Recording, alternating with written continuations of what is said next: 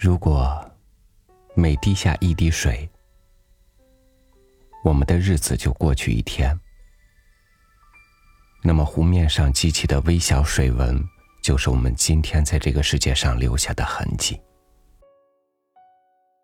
我们当然很担心，当自己这瓶水滴完的时候，在这世界上什么痕迹都不会留下，因为我们的水纹很快就消失了。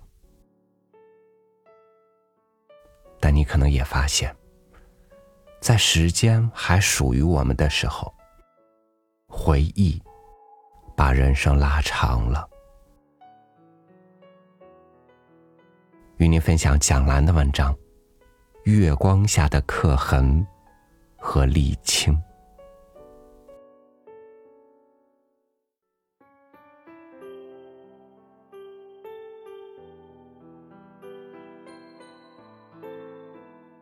人到中年了，蓦然发现，自己与流行歌曲已经绝缘多年。以前开车时偶尔还跟着 CD 哼一哼，后来觉得跟着唱也感动不了空气，听也懒得听，耳根清净。我开车从不出事。前几天开长途车，疲倦的很，终于找出一张苏芮的 CD。是一样的月光。这是一九八三年台湾电影《搭错车》的主题曲。说实话，我对流行歌曲的理解能力差不多就是一九八零年代的特低。我的青春和苏芮、蔡琴、姜育恒、齐秦等人的嗓音，一直就停在那个年代。歌星也在与时俱进。让我停滞在原地，并坚持把他们盘桓不去的嗓音想象成冬季的梅花，树枝遁走了，把花栖在空气里。好在还有月光把它们照定，才不至于在泥淖里坠毁。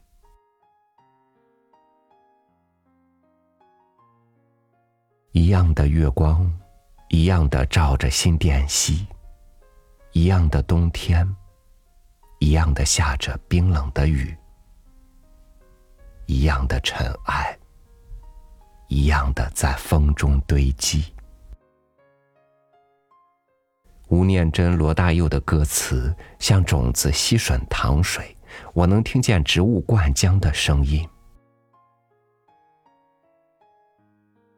汽车在沥青盘山路上穿行。正在穿越他日益凸凹丰腴的腰身，使他在革命中返回到那个有形的年代。是的，有一些脸庞在眼前晃动。我已经回想不起曾经的女人与我在月光下的一切邂逅与分歧。总之，他们与我在月光下发生的事情，都镀上了一层银子。往事被反照高高抛起，让人看不真切。我也不愿意深入镜子去徒劳的一探究竟，不要打破砂锅问到底，自然也不要去打破镜子。但隐隐绰绰的，也有些莫名其妙。我看到了月光下的父亲，他枯瘦如柴。在可怕的变形，恍记的是自己七八岁的样子，是自贡府西河边的一个中秋之夜，我被寒冷惊醒，父亲与我同盖一床被子，不知为什么，也许是一种下意识，我把被子裹得紧紧的，他睡得很香。有轻微的鼻息声。我躺着没动，安静的氛围似乎有一种放大效应。我看见月亮比平常更大、更低，镜子一样镶满了窗户，让玻璃在这明丽的低照中软化。因此，月光毫无遮拦的堆积在床头，我可以清晰的看见父亲的睫毛，蚊子一样。微颤，窗外的竹林被和风拂动，哗哗哗，把月光摇晃成一地的碎影。在我幼年，父亲就带我参加各种体育锻炼。他每天下午下班以后，就来到东兴寺小学的操场上等候我。全校没有哪一个娃娃的父母这样做，反正父亲坚持来，也跟学校的体育老师成了熟人。他指导我，也指导同学。他非常消瘦，甚至因此成为了同学取笑我的一个理由。但父亲似乎从没有觉察到这些，他坚持每天来，下雨了就让我在屋檐下做俯卧撑或仰卧起坐，一百个一组，没有任何奖励，连一杯水、一根冰棍也没有，浑身大汗，再跟着父亲回家。想到此，我觉得很冷。脚趾没有什么感觉，但有一种刺痛。我试着拉被子，但拉不动。我是不想用力太大了，惊醒父亲。我又拉了几次，没有成功。当时我想，就是把父亲惊醒了，他也不会骂我。但我不想惊醒他。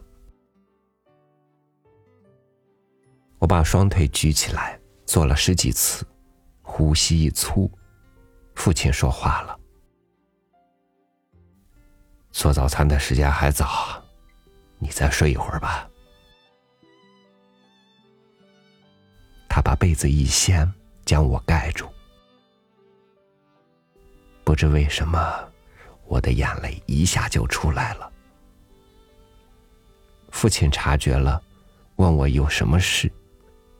我说没什么，我睡了。听见父亲的呼吸逐渐均匀了，我又睁开眼睛。月光堆满了床，把我和父亲扶起来。如果不是窗棂挡住，我们会飘出去。我还看见父亲有几根白头发，就像镜子的裂纹。稍一挪动，裂纹立即愈合，藏匿在这一片无垢的时光深处。估计差不多了，我摸索着起床，穿上胶鞋，慢跑在空无一人的大街上，从东兴寺大街、解放桥到沙湾。由于没有睡好，觉得有些头晕。川南多丘陵，气候有些特点。月光之夜，总有一层薄薄的雾霭铺在地上。伴随月光的倾斜，月在西天融化，雾霭越升越高，最后把我笼罩在雾气中，像一个失去方向的影子武士。一九七零年代。东兴寺一带周边没有正规的体育场，我一直是沿着公路跑步，从东兴寺到王爷庙。为准确计算距离，身为工程师的父亲有一把两米的钢卷尺，他和姐姐就两米两米的测量，再用一根锯条在路肩上锯出一个口子，一直测量出两公里的准确长度。我记得最后的终点那里。锯出的是深深的双线，即使在昏暗的路灯下也清晰可辨。两公里的终点是龙凤山山路，斜斜的岩石面，镌刻有冯玉祥将军一九四四年七月十五日来自贡市举行爱国献金运动时所题写的“还我河山”四个隶书大字。父亲曾经说。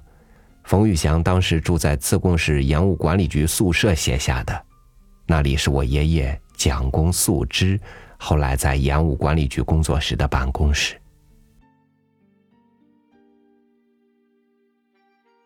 我开始锻炼耐力，风雨无阻，一直跑到了初中阶段。我坚持跑步十年的结果是意志由此变得非常强韧。这种益处也只有人到中年时才会体会得到。父亲用钢卷尺测量出来的这段两公里的准确距离，成为了我人生的第一阶段踪迹史。十几年后，城市道路改造，这些具有刻痕的路肩砂岩连同铺路石板被一并拆除了。这段月光小事，我没有对父亲讲起过。他已逝世几年了。如果以前我就写出来，不知道他看后会有何感想。转念一想，父亲在世时，我恐怕也写不出来。往事连同月光、盐都自贡以及那幢被照车的东兴寺街六十五号平房，像雾一样，都在蒸发。现在，我眼前摊开在公路上的月色，足以把沥青融化，与苏芮的月光流水完全不同。读到梅特林克的一句话：“失去所爱的人时，我们之所以流下最痛苦的泪水，是因为我们回忆起爱的不够的时候。也许，说的就是我。”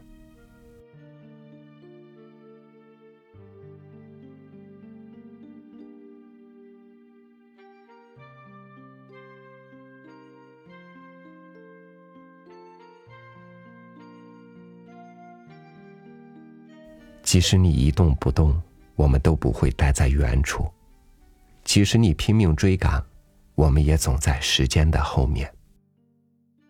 回忆和未来对于我们最大的意义，可能就是帮我们修正现在。感谢您，无论在什么情形下收听今天的文章，愿此刻留在你人生里的，都是无悔的刻痕。欢迎您关注微信公众号“三六五读书”，收听更多经典文章。我是超宇，祝您晚安，明天见。